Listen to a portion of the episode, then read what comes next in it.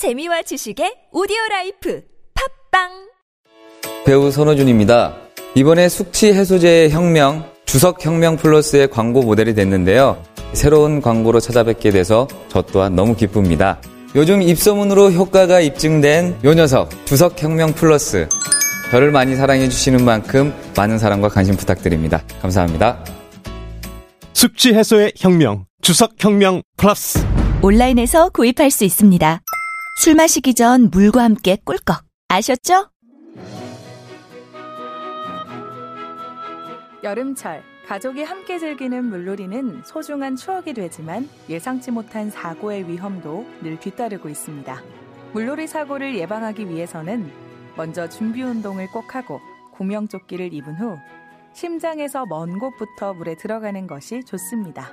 음주 후 수영이나 자신의 수영 실력을 과신하는 것, 얕은 물이라도 어린이를 혼자 두는 것은 매우 위험합니다. 모두의 안전을 지키는 이런 작은 실천이 우리의 행복도 함께 지켜줍니다. 안전한 나라 행복한 국민 행정안전부에서 알려드렸습니다.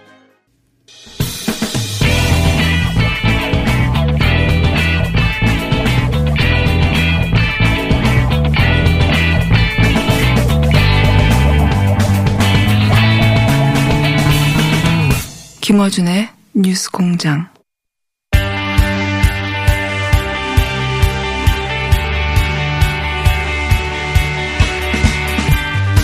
일본 위안부를 소재로 한 다큐멘터리가 국내에서 개봉하게 됩니다.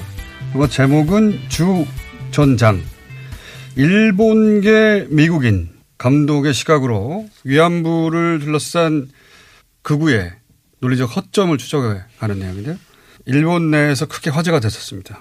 미키 데자키 감독 스튜디오에 직접 모셨습니다. 안녕하세요. 안녕하세요. 자, 제가 그래서 궁금해서 감독님의 프로필 찾아봤어요. 아, 이분은 다큐를 얼마나 만든 분인가 했더니 이 다큐가 첫 번째 다큐인 거죠. 그전에는 영어 선생님 아니셨습니까? 아니면 네. 그전에는 승려로 활동을 하셨고. That's correct. Yeah. 네, 맞습니다. 영어 선생님도 했었고 또 태국에서 승려로도 활동을 했었습니다.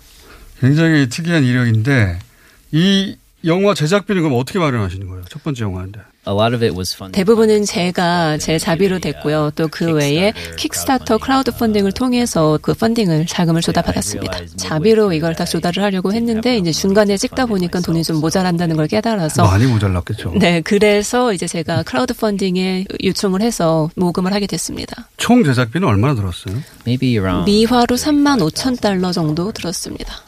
제가 이 질문을 자세히 하는 이유가 제가 독립 다큐를 세 편을 기획해 제작한 제작자예요. 음. 그래서 야 대단히 높은 퀄리티의 음.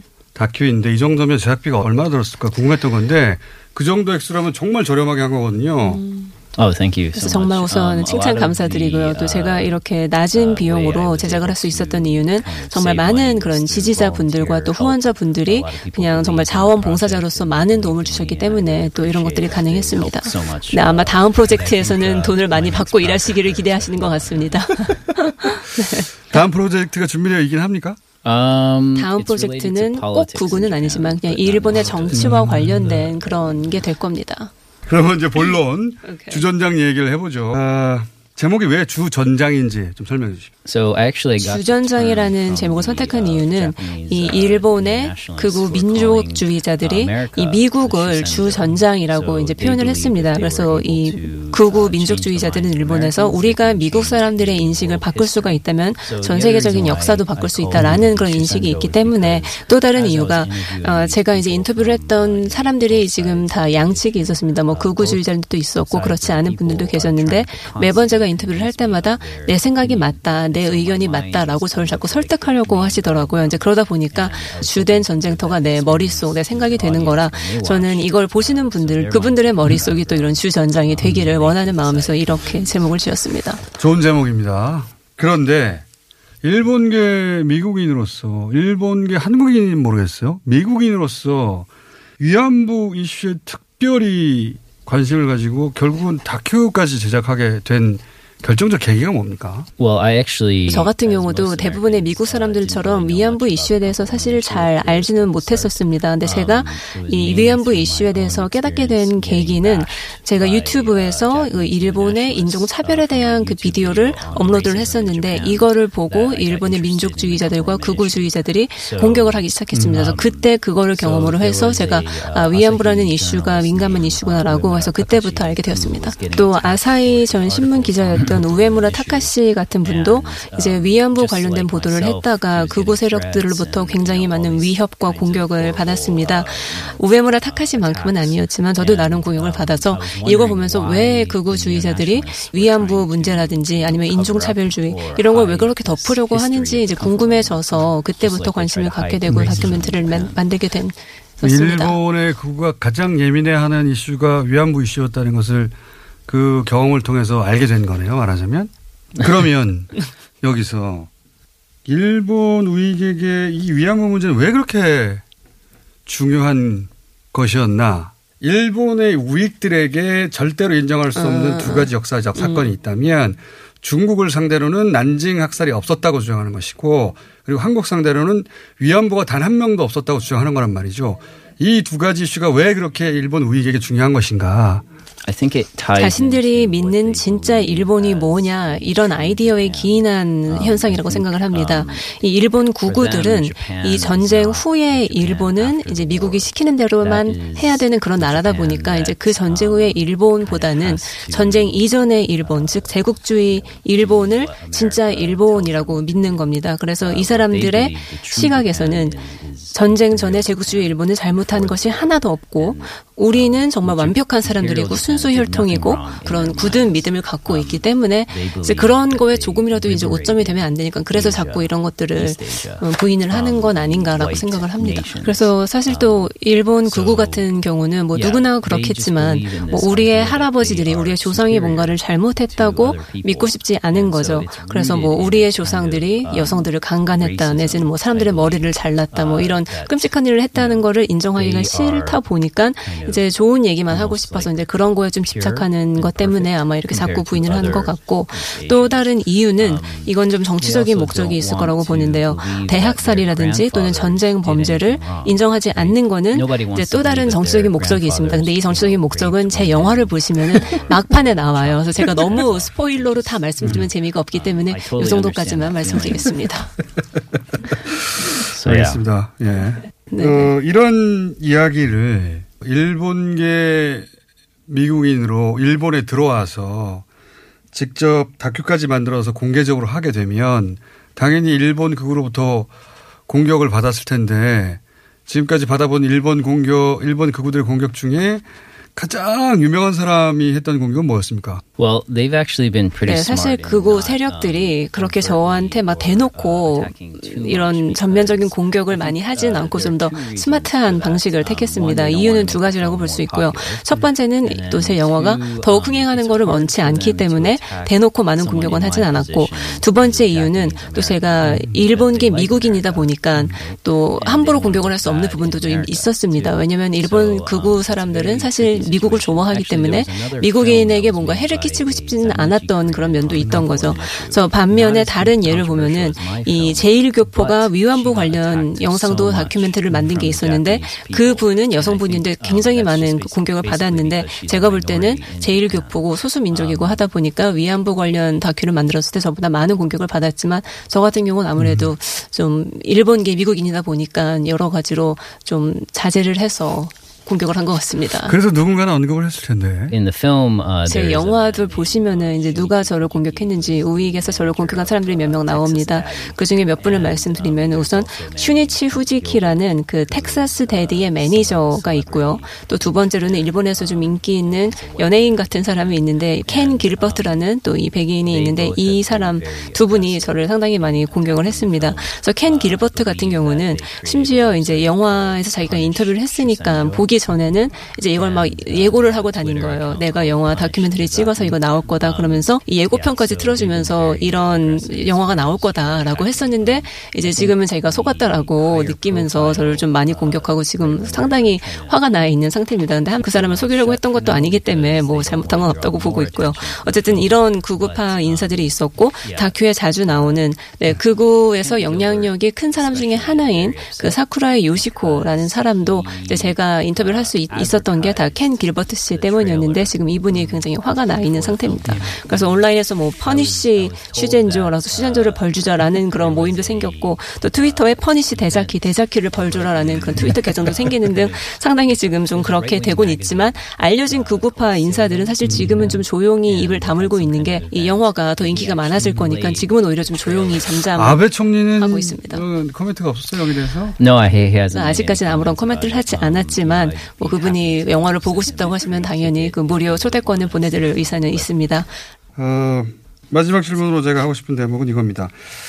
최근에 일본 아베 정부의 수출 규제, 수출과 관련된 액션들을 보면 이것이 단순히 어, 경제적인 조치가 아니라 대단히 정치적이고 패권주의적인 조치라고 보여지는데 이런 한국인들의 판단에 대해서는 어떻게 생각하시는지?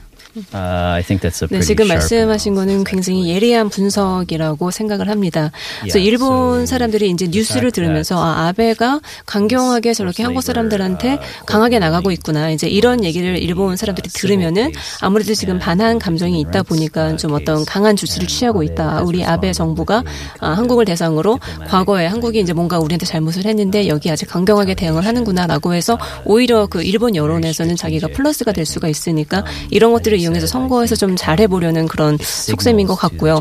또 하나의 이유는 지금 아베 총리가 이런 식으로 강제 노동과 관련된 외교적인 보복 조치를 해도 일본에서 그냥 넘어갈 수 있는 이유가 대부분의 일본 사람들은 강제 노역과 관련돼서 아는 바가 없기 때문입니다. 과연 그 제2차 세계 대전에서 사람들이 어떤 대우를 받았는지 강제 노동이 어떤 것이었는지 이런 걸 만약에 일본 사람들이 안다면은 지금 현재 아베 정권이 취하고 있는 이러한 보복 조치를 지지하지 않을 텐데 우선 아는 게 없다 보니까 뭐 어쨌든 우리 총리가 나가서 저렇게 하니까 그냥 지지할 수 있는 것도 결국은 대중이 몰라서 그런다라고 볼 수가 있습니다.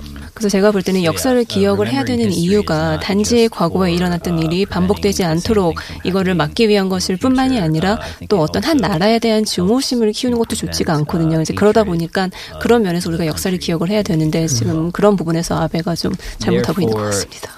아베와 아베 자민당은 아무래도 일본의 영광을 가장 중요시 여기다 보니까 다른 나라를 신경 쓰지 않고 무조건 우리가 옳고 우리가 하는 일은 다 맞다라고 생각을 하는 게 있는 것 같습니다. 자, 어, 영화를 보시면 일본 극우의 정체성, 그리고 그 배후, 그들의 속마음, 그리고 그들의 목표 같은 게 굉장히 일목요연하게 정리되어 있어요.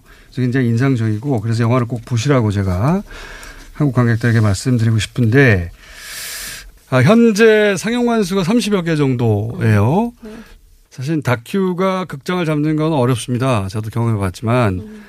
어, 그럼에도 불구하고 이 30여 개가 점점 커질 수 있도록 한국 관객들에게 어, 마지막으로 하시고 싶은 말씀이 있다면요. Yeah, if you're 아, interested. 한국에 계신 분들 중에서 왜 일본의 구구파들과 또 민족주의자들이 아, 저런 식으로 생각을 하는가, 또 왜 위안부 역사를 그렇게 굳이 지우려고 하는지, 또 강제 노동을 왜 그렇게 부인하는지, 이 극우파와 민족주의자들의 생각이 궁금하시다면은 제 영화를 보시면은 잘 아실 수 있을 겁니다. 그래서 그런 분들께 영화를 추천하고요. 영화는 7월 25일 개봉합니다. 일본 극우가 위안부에 대해서 하는 주장의 허점 그런 주장을 가장 강력하게 하는 일본 극우의 입을 통해서 듣고 그 허점을 하나하나씩 깨갑니다. 이 영화가. 게다가 그 과정에서 일본 극우의 정체, 배우에 대해서 여실히 드러내요. 어, 굉장히 영리한 영화다. 그래서 제가 어, 추천드리고요. 예, 7월 25일 날 개봉합니다. 주전장을 감독한 미키 데자키 감독이었습니다. 감사합니다. Thank you very much. 그리고 통역에는 김혜미 통역사였습니다.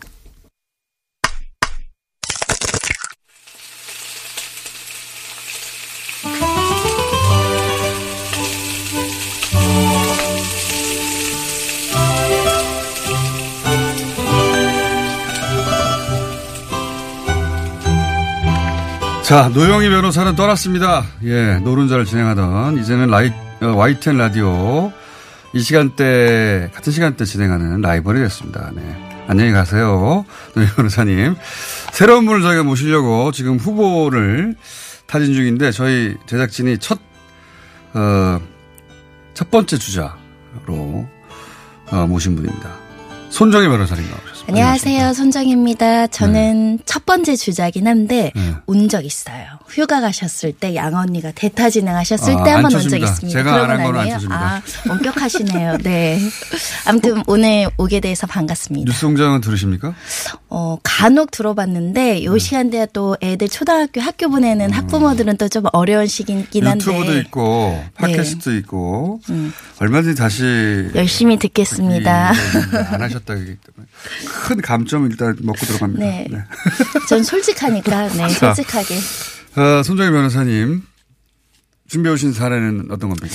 어제 이제 대법원에서 우리 훈민정음 해례본 상주본에 대한 소유권 분쟁에 아, 대한 이거 오래된 이야기죠, 이거. 예, 최종적인 종지부가 찍혔고요. 소유권에 대한 대법원 판결이 이미 나왔었습니다. 2015년에 소유권은 배모 씨에게 있는 게 아니라 국가 거다 소유권이 나왔는데 이게 사건이 좀 복잡하잖아요. 예, 2015년에 이제 나오면서 이제 그런 국가가 강제 집행이 들어갈 거잖아요. 그랬더니. 이- 이게 애초에 물론 이 사안을 잘 아시는 분도 있지만 10년 이상 됐기 때문에 애초에 이게 어떻게 불거진 사건이냐 그걸 잠깐 설명해 주세요. 그러니까 이 법적 분쟁이 2008년도에 이 베이키 씨라는 이 골동품 수집업자가 있으신데 네. 내가 이게 있다라고 하면서 상주본의 존재를 알리기 시작하죠. 그러다 네. 보니까 과거에 이제 조모 씨라는 분이 아니다 이 배 씨가 고서 두 박스를 30만 원에 우리 집 골동 그 상에서 가져가 버렸다 훔쳐갔다라고 주장을 하면서 소유권 30만 원에 가져간 건 훔쳐간 건 아니잖아요. 어, 그러니까 몰래 가져갔다. 30만 원에 가져간 서적은 따로 있고 아, 그 서적을 가져가면서? 내 허락 없이 몰래 가져갔다라고 오. 일단 조모 씨랑 배모 씨의 소유권 분쟁이 일어났고요. 그게 문제가 하나.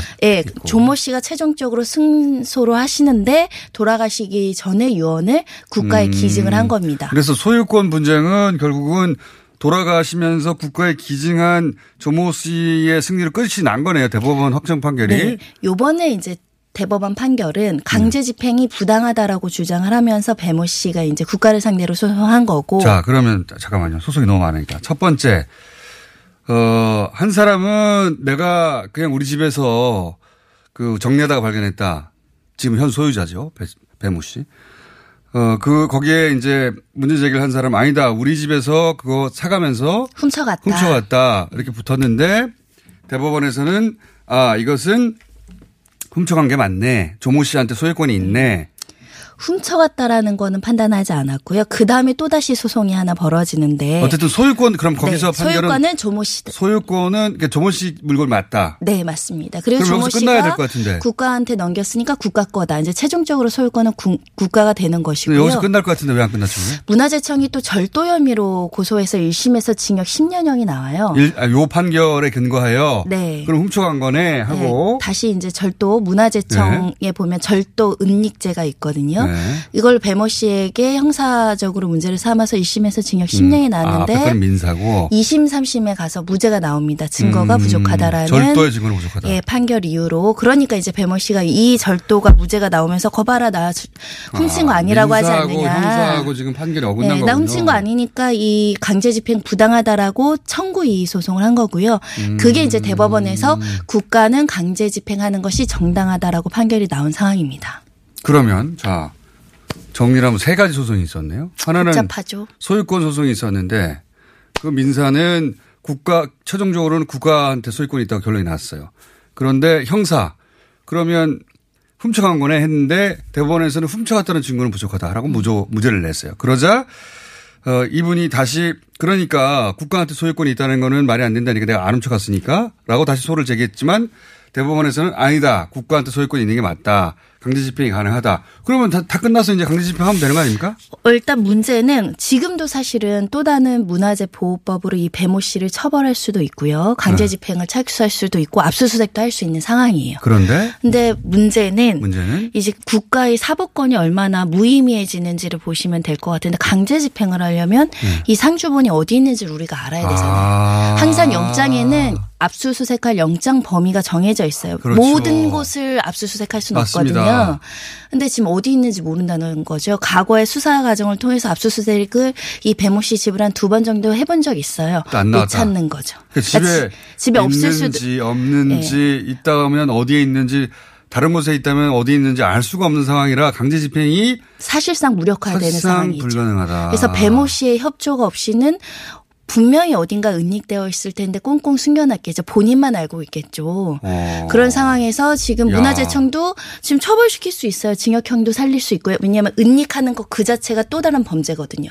절도하지 않아도 은닉하는 것만 이분을 처벌하는 게 아니라 입을 열게 해야 되는 훈민정음을. 국가가 그 회사 왜냐하면 이것은 뭐 돈으로 따질 수 없는 정도의 가치니까 회수하는 게 중요한데 이분이 음 예를 들어서 은닉한 채 숨겨둔 채 그 평생 입을 다물고 있으면 못 찾는 거 아닙니까? 그러니까 돌아가실 때까지 입을 못 열면 그 특정의 장소를 우리가 알아내기 어려운 상황이라면 사실은 못 찾고 후대까지 갈 수도 있는 문제가 아, 있기 그래서 때문에 이분은 그거 그런 어려운 점이 있으니 천억 정도는 줘야 내가 10분의 내놓겠다. 1은 줘라라고 주장을 하고 있는 것이고 1조의 가치가 네. 있는 것이니 천억 정도는 10분의 1 줘야지 내가 이걸 내놓을 수 있다. 문화재청은 일단은 어. 설득해 보겠다라는 입장을 제시하고 있는 것이고 천억을 부른 분이 아무리 깎아도 100억대는 내놓으라고 하겠죠. 근데 또 최근에 건설 쪽 부동산 자산가가 내 자본으로 100만 원을 줄게. 100만 원이요? 예, 100 아니 100 100억. 억을 어. 줄게라는 중재안을 제시를 했는데 본인은 그게 유의미하다라고 받아들이고는 있는 것 같지만 음. 금액 차이가 워낙 많아서요. 이미 상주시에서는 우리가 100억을 주고 박물관을 당신 이름으로 세워주고 박물관 관장으로 본인을 취직해서 매달 급여를 수백만 원 주겠다는 제안을 했다라는 보도도 나오고 있어요. 음, 냈는데 근데 그거는 거부하셨다고 하시더라고요. 그 정도로는 안 된다. 결론은 국가로부터 일정 부분의 금전적 이득을 취득해야 내가 이걸 내주겠다 라는 대치 상황입니다. 그러니까 그 어, 대법원은 국가 소유라는 판결을 두 번이나 냈는데도 불구하고 강제 집행이 가능하다고도 강제 집행하려니까 특정해야 되는데 특정할 수가 없어서 어, 그래서 지금 나오는 말이 통신 조회해보자, 카드 조회해가지고 위치 추적해서 이 사람이 동선 중에 하나는 그 은닉된 장소를 가진 갈 수 있는 환경이잖아요. 그러니까 뭐 그래서 그 환 그거 영장이 그만큼 내 내준다면 예를 들어서 그분이 가시는 곳마다 다 영장을 내 가지고 그 지역을 다 뒤지라고 한다면 그러니까 자주 가는 곳을 찾을 수 있어요. 통신영장이 있으면. 근데 그것도 사실상 이분이 거주하는 곳이 굉장히 시골인데다가 지방이고 산속 근처라고 하시더라고요. 땅에 파묻었을 수도 있죠. 예, 그걸 찾기가 사실상 어려워서 일단은 협상 국면이다라고 보시면 되겠습니다. 땅에 파묻어서 만약 이게 예를 들어 습기가 먹어서 손상이 되거나 그러지만 않았으면 좋겠는데 지난번에 또 분란 전력도 있었기 때문에 사실 시급하게 온전한 상태로 회수를 하는 방법이 야. 좋은데 일단은 저는 이분이 전혀 뭐그 여지가 없는 분은 아니라고 생각해요. 우리 국민들이 조금 지지를 해드리고 사실 법률적으로는 국가가 소유권인데 불법 점유하고 있는 상태죠. 그래서 문화재청도 기재부에서 예산 안 준다, 100억도 200억도 안 준다 이런 안 상황이거든요. 네. 그래서 지금 나오는 이야기는 국민 모금 운동이라도 시작하면 저분이 좀 심리적으로 책임감을 가지고 일부라도 좀 내놓지 않겠느냐. 그 저는 그건 안 통할 거라고 봅니다. 네. 그 정도였으면 이 정도 배짱 부리지 않죠. 모르겠습니다. 그래서 지금 나오는 대체라- 진짜 갖고 계신 거 맞아요? 라고 그것도 확인 질문을 하는데. 그것도 예- 뭐 예민한 질문이라서 할 수 없다 이런 취지시잖아요. 그래서 사실 실제로 왜냐하면 있는지 있는 게 확인되면 혹시 또 압수수색 할까봐. 예, 훼손 우려는 없는지 국민으로서는 조금 염려되는데 음. 이래서 판결이 집행하기가 참 어려운 거라는 걸 변호사로서 다시 느낀 거죠. 어려운 사례네요. 네. 굉장히 판결까지 11년 걸렸는데 아직도 찾고 있지 못합니다. 걱정이 걱정이 되는 사안입니다. 이분이 연세가 어떻게 되시는가요? 혹시? 제가 알기로는 70대, 어휴. 60대, 70대로 알고 적어도 있고요. 국가에서 건강은 챙겨드려야 되겠네요. 아 건강해 보이시더라고요. 건강해 보이셨습니다. 건강은 계속 챙겨야 되겠다. 그래서 제가 볼 때 지역 네. 주민들이 자주 맛있는 거 좀 사다 주시면서 문화재청 공무원들이랑 같이 어쨌든 건강하게 계속 어, 계셔야 어쨌든 이런 협상이라도 마무리가 되죠. 예. 이분이 또 과거에 이분이 또 이게 막상 내놓기가 어려운 게 10년형을 받아본 적이 있잖아요. 구속된 전력.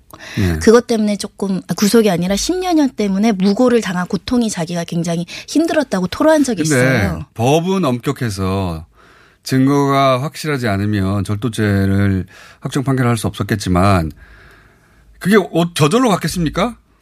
그러니까 증거가 부족한 거지 아예 절도 혐의에서 완벽하게 벗어났다라고 그러니까 평가하기 어려운 거죠. 그 책이 혼자 걸어갔을 리가 없잖아요. 그리고 그 책이 만약에 30만 원 고소해서 라고 한다면 30만 원 이걸 팔리도 만무한 일이니까 더군다나 그, 그 분도 전문가였는데, 골프 전문가였는데, 그분이 이런 해례본을 30만에 내놨겠어요. 그러니까 상식적인 수준에서 추론하자면, 그 절도의 어떤 혐의가 짙긴 하나 입증이 안 된다는 거잖아요. 예. 오래된 일이고요. 네. 자, 어, 사항은 이렇습니다. 시간은 다 됐고, 손정혜 변호사는 가셔야 하는데.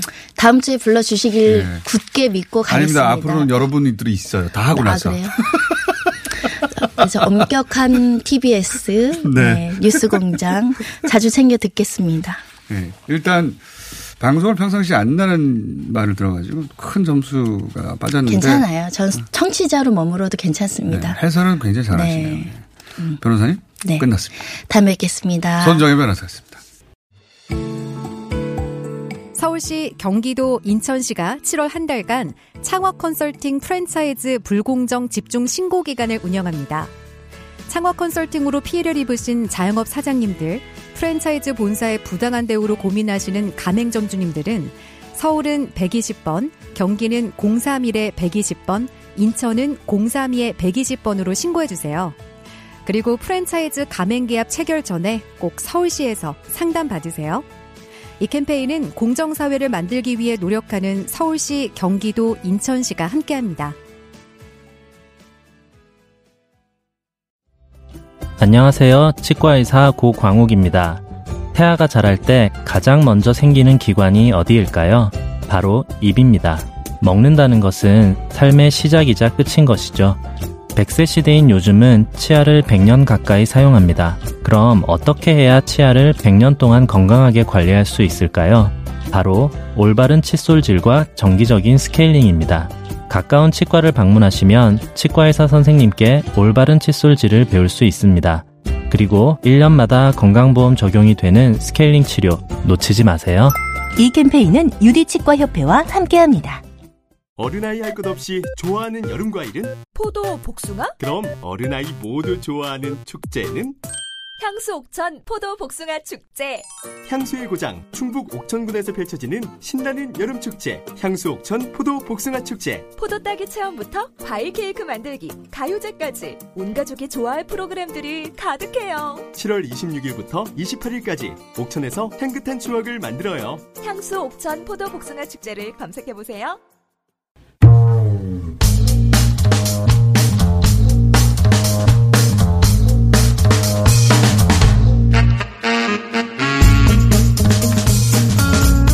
자, 가짜뉴스. 예, 이렇게 일찍 시작하기는 거의 최초인 것 같습니다. 왜냐면 오늘, 어, 네 분이 나왔어요. 예, 김한 기자도 돌아왔고, 또, 어, 최생근, 이코노미스트 최이코도 나오셔가지고, 네 분이 나와가지고, 저희 시간을 좀 확보해 봤습니다. 자, 그러면 한 분당 몇 분이 있죠? 4분이요. 야, 4분. 참 많이 확보하셨어요.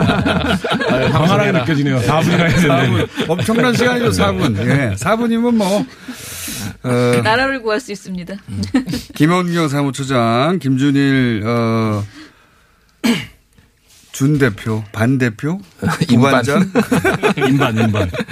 김완 기자, 최성근 이코노미스트 네 분 나오셨는데요. 인사 다 한 걸로 하죠. 예.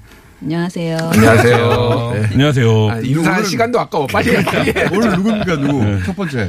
제가 첫 번째라고 써 있습니다. 자, 첫 번째 그런데 빨리 해보세요. 예, 빨리 해야 되는데 제가 너무 내용이 많더라고요. 제가 일단은 어제 기자회견을 했습니다. 조선일보 앞에 가서 어, 조선일보 규탄 아, 기자회견을 요새 했습니다. 조선일보 핫하죠. 예. 예. 어, 그런데 이제 몰래 몰래 하던 게 너무 드러나 버렸어. 근데 사실 그 안건으로 보면 어, 할 일은 늘 있죠. 조선일보 앞에 가서 할 기자 기자회견은 그런데 어, 어제는 이제 지금 조선일보의 하는 행태가 거의 어, 그 동안에 가져왔던 친일 언론으로서의 조선일보의 색채에 또 하나의 오점을 남기는 수준에 지금 와 있다. 뻔한 아니, 아니라 완전히 구분되는 이전과는 확연히 구분되는 너무 명확한 사례가 나온 것 같아요. 어, 뭐, 그렇게도 볼수 네. 있고, 뭐, 예전에 친일 행각이 워낙 또 있었으니까, 그래서 그런 부분에 대해서 이제 더 이상 참을 수 없다 해서 내년이 또 조선 동화 100주년이 되는 해예요. 그래서 본인들은 그걸 기념하기 위해서 엄청나게 준비를 얘기를 하고 있는데 과연 이런 시기에 과거에 대한 어, 과거의 친일이나 이런 것에 대한 반성은 없이 지금 오히려 더 문제적인 보도들을 이제 정말 분명하게 또 또 한 획을 긋는 그런 보도들을 내놓고 있어서 나 이제 기자회견했고요. 어 오늘 사실 가짜 뉴스 여기에 전담반이니까 가짜 뉴스 이야기를 해야 되는데 최근에 어 산업통상자원부가 그 우리 우리나라 언론이 어 외국, 외국 보도를 하면 그건 일본 언론이 인용하고 그걸 다시 우리가 외신이라는 이름으로 그대로 받아쓰는 이런 식의 보도들이 많다라고 있다라고 우려를 자제를 표현 조중동이 많이 했던 짓입니다. 예, 했죠. 이게 이제 오랫동안 써왔던 그 외신 세탁 기술이죠, 기술. 어, 예. 외신 보도 세탁의 기술이었죠. 그런데 이런 사례가 이제 최근에 있었다는 거죠. 이제 조선일보가 그 일본의 전략 물자가 한국에서 북한으로 유출되고 있다라고 주장하잖아요. 지금 일본이 그랬더니 조선일보가 8일에 한국이 북에 독가스 원료 넘겼다라는 그런 보도를 내놨어요. 이 음. 보도 그러니까 이 칼럼에서 북한산 석탄 밀수 사건을 언급하면서 한국이 빌미를 준 측면이 준 있다라고 측면. 예, 이렇게 주장을 했어요. 그리고 11일에는 제목이 전략 물자 관리도 해명도 엉터리 산업부라는 그 일본 주장이 맞는 것처럼 몰아가는 거죠. 네. 근데 이 보도에서 어떤 내용을 다뤘냐면은 일본 후지 TV는 10일 2015년 이후 올 3월까지 한국 정부가 적발한 전략물자 위법 수출 건수가 총 156건에 이른다고 보도했다라고 전했어요. 그런데 이 내용이 어디서 많이 본 내용이죠. 조선일보 후지 TV가 말했다는 이 내용이 사실상 조선일보가 5월 17일에 보도한 내용하고 정말 토시 하나 거의 안 바뀌고 똑같이 있는 거예요. 내용은 가짜 뉴스였어요. 그렇죠. 예. 내용은 또 이 조원진 대한애국당 의원이 산업통상자원부로부터 제출받은 그런 어떤 자료를 가- 토대로 해서 한 건데요. 2015년부터만 따졌어요. 그러니까 무- 박근혜 정부 때는 이렇게 적었는데 문재인 정부 때는 이렇게 많았다라고 하려고 네. 2015년, 2016년과 2017년, 18년을 비교했는데 그렇죠. 거슬러 올라가면 박근혜 정부 초기에는 훨씬 더 많았거든요. 예. 그러니까 가짜 뉴스였던 거죠. 예. 그리고 또 이때 근데 그거를 네. 조선일보가 싣고 그걸 가지고 일본의 우익 정치인이 떠들고 그 기사가 돼서 다시 조선일보가 가져오고 그렇죠. 서로 주고받는 거예요. 네. 아주 잘해.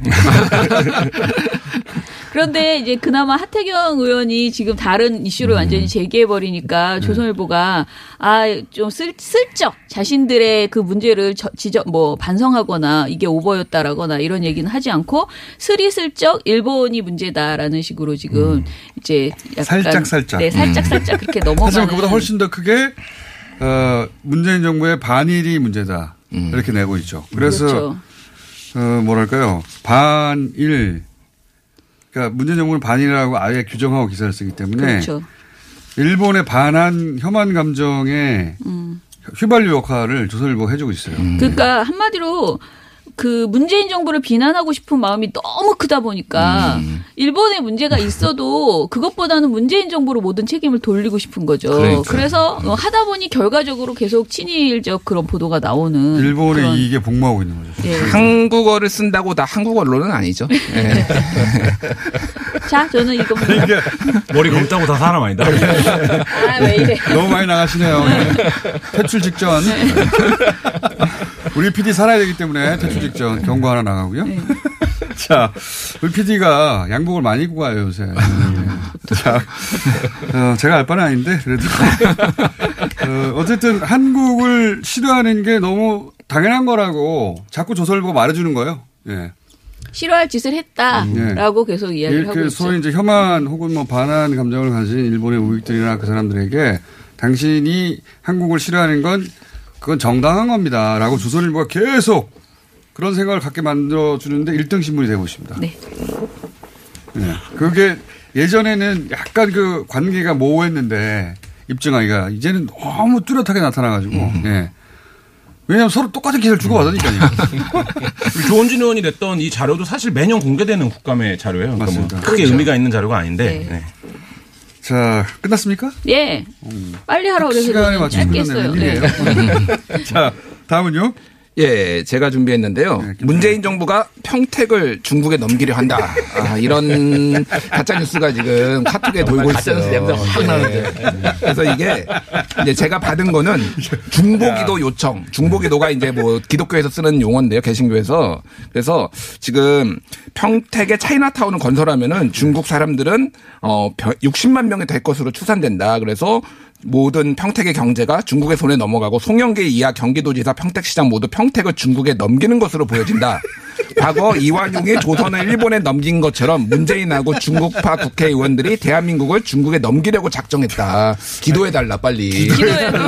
아, 이게 지금 소위 개- 그 보수 개신교발 가짜뉴스예요? 예, 예. 이게 지금 또 다시 돌고 있더라고요. 나라를, 나라가 지금, 나라를 팔아넘기려고 하고 있다, 중국에. 예, 한국, 그러니까 문재인 정부가 나라를 중국에 팔아 넘기려고 아, 있다. 요새 예. 트렌드는 있어요. 저도 이제 가짜뉴스 이거 차- 챙겨 보는데 트렌드가 뭐냐면 우리가 친중 반미 반일을 하고 있다. 음. 그런 쪽으로 카톡을 다시 돌려요. 그래서 친중의 요 아이템으로 하나 평택이 나온 거네요, 요새. 예. 예. 이게 예전에 돌았다가 한동안 없어졌다가 지금 다시 나온 거예요. 그러니까 말씀하신 대로 이 프레임이 있는 거죠. 친중 정권이 음. 맞아요. 어, 지금 중국은 국가를 공산 국가이기 때문에 음. 개신교 에 이제 어필할 포인트가 있는 거죠. 그렇죠. 네, 근데 차이나타운이 들어오면 그게 중국에 넘기는 거예요? 그러니까 어쨌든 또 쓸데없이 고퀄로 다 fact check를 했어요. 그래서 저희가. 예. 일단 이거 fact check할 필요가 뭐 있습니까 이게? 네, 근데 이제 말씀을 드리자면은 차이나타운이 건설된다는 거는 뭐냐면은 평택의 황해경제 자유구역 내 현덕지구 개발 사업인데요. 이게 지역 주민들이 좋아해야 되는 거 예, 아니에요? 처음에 추진된 거는 이명박 정부 시절이 2008년이고요. 예. 그리고 이게 본격적으로 진짜 추진이 된 거는 2016년 박근혜 정부 때 자유한국당 소속의 남경필 경기도지사와 공재광 평택시장이 추진을 한 겁니다. 그래서 그때 당시에 평택의 여의도 크기의 초대형 차이나타운 개발된다 이런 기사들이 나왔어요. 그런데 문재인 정부 들어서 그 대한민국 중국성 개발이라는 사업 시행자가 탈락을 했어요. 이 사업을 추진하던 사람이. 너무 고퀄리티인데요. 이게.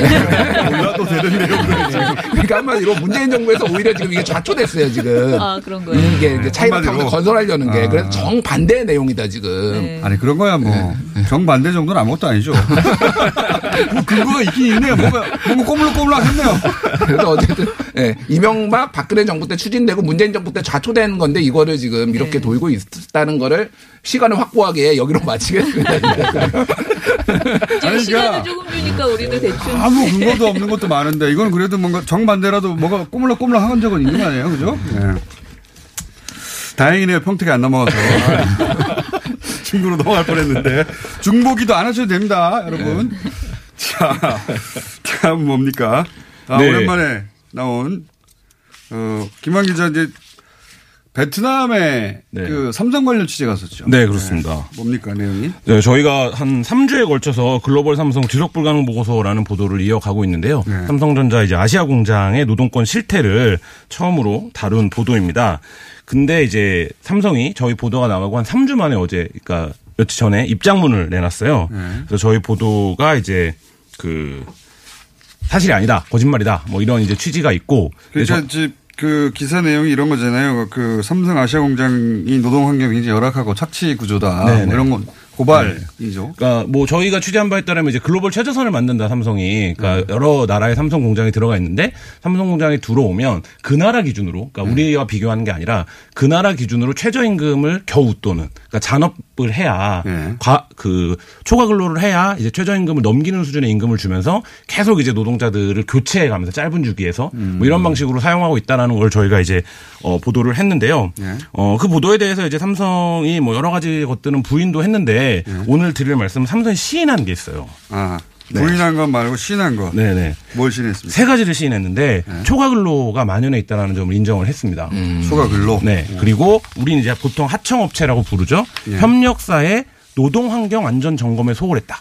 이런 점도 인정을 했어요. 이게 이제 말이 약간 중립적으로 들리잖아요. 노동 환경 안전 점검. 그러니까 뭡니까? 사고가 나, 많이 났다는 네? 사고가 나고 그다음에 이제 노동권 더 열악하거든요. 하청 업체들이 음. 일반적으로. 그러니까 그런 부분들에 대한 관리 책임을 좀 소홀히 했다. 예를 들면 우리 나라에서 있었던 백혈병 같은 네네. 그런 어, 사례들도 보고가 돼요? 어, 백가 이 기- 일단 우리나라 비교하면 아시아 공장 근로 기간이 굉장히 짧습니다. 아 직은 그, 네, 그래서.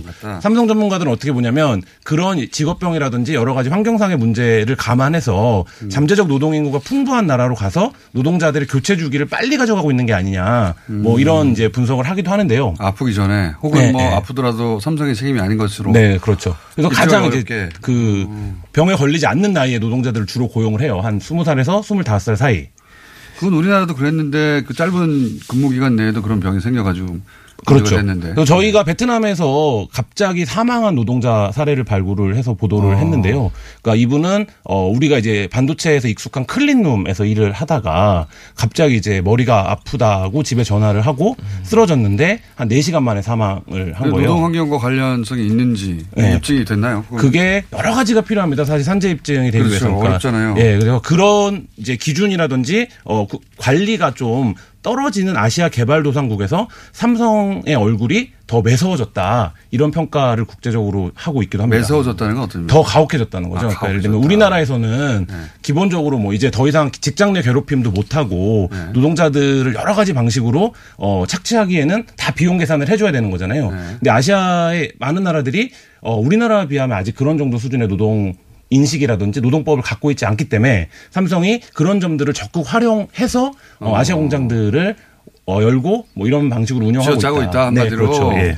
근데 결론은 음. 한겨레 기사를 본 그 삼성의 입장이 한겨레 입장에서 아팠어요. 그 대응이 좀 아니요, 그렇지 않습니다. 오늘 삼- 그러니까 사- 삼성 해명이 네네. 어, 설득력 어, 있었냐? 네, 설득력 있었냐 이거죠. 음, 아니요, 뭐 설득력 설득력 있었는데 설득 안 된 거 아니에요? 왜냐하면 저희도 이거 네네. 상을 줬잖아요. 제 네. 이보도의 민원연이 네, 올해 맞아요. 이달에 좋은보도 상을 줬는데 네. 지금 만약에 뭐 팩트가 잘못됐다거나 네. 삼성이 정말 치명적으로 이보도는 안 뒤라 이렇게 얘기를 했으면 아니 뭐 그런 차원은 없고요. 제가 세 가지 인정을 한 거를 이제 두 오랜만에 가지 네. 나와서 지금 우리가 시비 거는 거예요. 칭찬은 너무 멋있는 잘하라고. 보도였어요. 네. 그래서 왜 갔어 이런 거죠. 결정적인 게 있어요. 삼성이 뭘 아, 인정 했냐면 해외 법인 임직원의 노조 활동을 인정하지 않았던 점을 인정했습니다. 그러니까 그거야 뭐 국내에서도 뭐, 그러고 있는 거야. 근데 이게 간단치가 않은 얘기인 게 국내에서 어, 삼성의 노조 문제가 인정받는데 10년 이상의 세월이 걸렸거든요. 당사자들이 직접 지금도 이제 뭐 네, 하고 있는 상황이고. 근데 저희가 가장 지- 외국에서 많이 들었던 얘기는 노조가 없는 기업은 어쨌든 global standard를 할 수가 없다라는 그건 거예요. 뭐 너무 그러니까 당연한 너무 거죠. 음. 당연한 얘기인데 우리는 삼성 무노조를 너무 오랫동안 접해왔기 때문에 뭐 그럴 수도 있는 거 아니야? 우리나라에서는 통하는 거죠. 네. 안 통한다는 사법 거죠, 체계도. 장악하는 네. 삼성이니까 우리나라에서는 통하는 거지 왜 해외에서 통하나요? 네, 삼성의 그 외에 삼성이 이제 설명한 것들은 굉장히 좀, 어, 언어 도단에 가까운 취재한 입장에서는 어, 해명들이 많은데 예를 들어서 삼성이 브라질에서 엄청나게 노동자들을 착취하다가 브라질 정부로부터 소송을 당한 적이 있어요. 아 그래요? 예, 그래서 1,300억 정도의 소송 금액이 나왔는데 삼성이 브라질 정부와 그거를 합의를 했습니다. 어. 그래서 이제 일정 정도 벌금을 내고 합의 조건이 뭐였냐면 전광판 같은 거를 두지 않고 그러니까 노동자들을 압박하는 생산량을 압박하는 택트 타임 소위 예, 예. 네. 그런 것들을 맞추라고 예, 음. 하지 않는다는 합의를 하고 이제 나왔는데 여전히 그런 것들이 아시아 공장에는 있단 말이죠. 근데 삼성은 이거를 자기네가 무슨 공정 혁신을 해서 아 스스로 혁신해서 그런 것처럼 자랑하고 네, 있다. 뭐 그런 부분들로 이제 설명을 하고 있는데 사실 이제 그렇지 않고요. 혁신 당한 것도 혁신을 한 거잖아요. 또 결, 뭐 결정적으로 삼성 이 지금 프랑스 법원에 기소가 되어 있는 상태입니다. 그- 그것도 있죠. 네, 네. 예비 기소가 되어 있는데 이제 이게 내용이 뭐냐면 어 노동. 네, 노동 탄압적인 경영을 했다라는 취지로 이제 기, 기소가 되어 있는 상태입니다. 자 자세한 건 한겨레 이실 보시고요. 네. 예. 한겨레 신문을 보시면 오늘자에도 실려 있습니다. 아? 네. 네. 자. 어, 그냥 다녀온 게 아니라는 겁니다. 그런 얘기 길게 했고요. 자, 마지막 체이코 주제. 김완 기자 오시면 제가 좀 짧아지는 것 같습니다. 네. 예. 그래도 하는 게 어딥니까? 자, 예, 빨리 예. 하세요. 예, 자동차 얘기인데요. 예, 팰리세이드 뭐 잘 아실 거예요. 아시는 팰리세이드라고 이제 현대차에서 네, 만든 네, 네. 대형 제일 SUV. 대, 예, 대형 예, 상급의 SUV인데요. 예. 요게 이제 노노 갈등에 증산이 제동됐다. 음. 기다리다 지친 고객 2만 명 떠났다. 또 뭐, 다시요, 다시요. 노노 갈등. 아, 이게 그러니까 생산이 지연되고 있는데 예. 그 노조 때문이다. 노조 때문에 지연되고 있다라는 기사가 나왔다. 떠나고 있다. 네, 네. 이런 얘기를 하는 거예요. 2만 음. 명이 이미 계약을 취소했다. 아하. 근데 이게 내용을 보면 이미 이제 아, 그런 상황이에요, 지금? 네. 팰리세이드를 사려면 계약 후 1년 가까이 기다려야 해서 고객 2만 명이 떠났는데 이것은 다 노조 때문이다. 네. 그런 식으로 보도되고 네네. 있는데 사실관계는 근데 지금 상반기까지 이제 누적 물량이 거의 9만 대예요. 이미 9만 잘 대- 팔리고 있다. 예, 잘 팔리고 있어요. 음. 근데 지금 3만 5천 대가 지금 팔렸고 3만 5천 대는 지금 주머니 밀려 있는데 음. 문제는 이게 한 달에 거의 한 8,600대밖에 안 나와요. 안 나오는 이유가? 그 중에서 5천 대는 이미 5월부터 미국으로 수출 물량으로 빠지고 있어요. 예. 그러니까 3,500대밖에 지금 국내에 풀리지 않고 있는 거예요. 예. 그래서 이거를 지금 누적 물량 소화하는 데만 1년이 걸리는 거예요. 이미 상황이 그렇게 됐는데 지난 7월에 어, 회사에서 증산을 하자 합의를 했는데 노조, 노조가 이거를 좀 합의를 안 해준 거예요. 네. 그 문제를 가지고 지금 노노 갈등 뭐 현대차 다른 공장에 이 물량을 넘기면 우리 특근비가 빠지기 때문에 노조가 합의를 안 해줬다. 그래서 이만대가 지금 지금 계약이 취소됐다. 이런 식으로 지금 프레임을 걸고 있는 거거든요. 아, 그러니까 네네. 이게 이미 계약 취소돼서 이미 고객들 다 떠났는 2만 명이 떠났는데 지금 합의가 안 된 걸 가지고 노조 책임을 지금 지우는 아, 것이죠. 그러니까 이거는 그 사측에서 언론 플레이를 한 거네요. 그렇죠. 인과관계가 바뀐 거죠. 예, 그러니까. 예. 예. 인과관계가 바뀐 거네요. 플레이를 인기. 트림에 지금 다 몰렸기 때문에 원래 나올 때부터 지금 이게 1년 뭐 출고 지연에 대한 우려가 상당히 컸었어요. 회사 측도 이 수요 예측을 잘못한 거죠. 음. 그러니까요. 원래는 나올 때 2만 5천 대 정도 팔릴 거라 예상했는데 9만 대가 계획이 돼 버렸거든요. 그러니까 그런 부분에서 전혀 이제 애초에 생산. 계획을 못 맞춘 것을 이거를 늘리자고 하는 노조가 회- 사측 뜻대로 안 움직여 주니까 이 그렇죠. 책임을 전부 다 노조에 떠넘긴 그런 언론 플레이다. 노조를 때리게 하는 거죠. 예. 음, 언론 플레이다. 네. 알겠습니다. 요, 최근에 했던 그 경제 관련 그 가짜뉴스 팩트 체크로는 이례적인 내용이네요. 음. 예. 보통 숫자 가지고 하시다가. 요즘 통계가 좀 뜸해서요. 예. 아니 요새 언론들이 그런 고용률이나 이런 통계 가지고 안 하더라고 이제는. 그러니까, 예. 네. 보람을 느끼고 있습니다. 효과가 있는 효과가 있는 거예요. 예, 예. 조심하고 예. 있어요. 예. 하도 체이코 같은 분이 때리니까 네. 최병 교수님이랑 사실관계가 또 맞으니까 그 주장들이 그렇죠. 말을 못하는 거죠 더 이상. 김한경, 김준일, 김한, 최성근 네 분이었습니다. 자 하나 둘 셋 안녕. 안녕.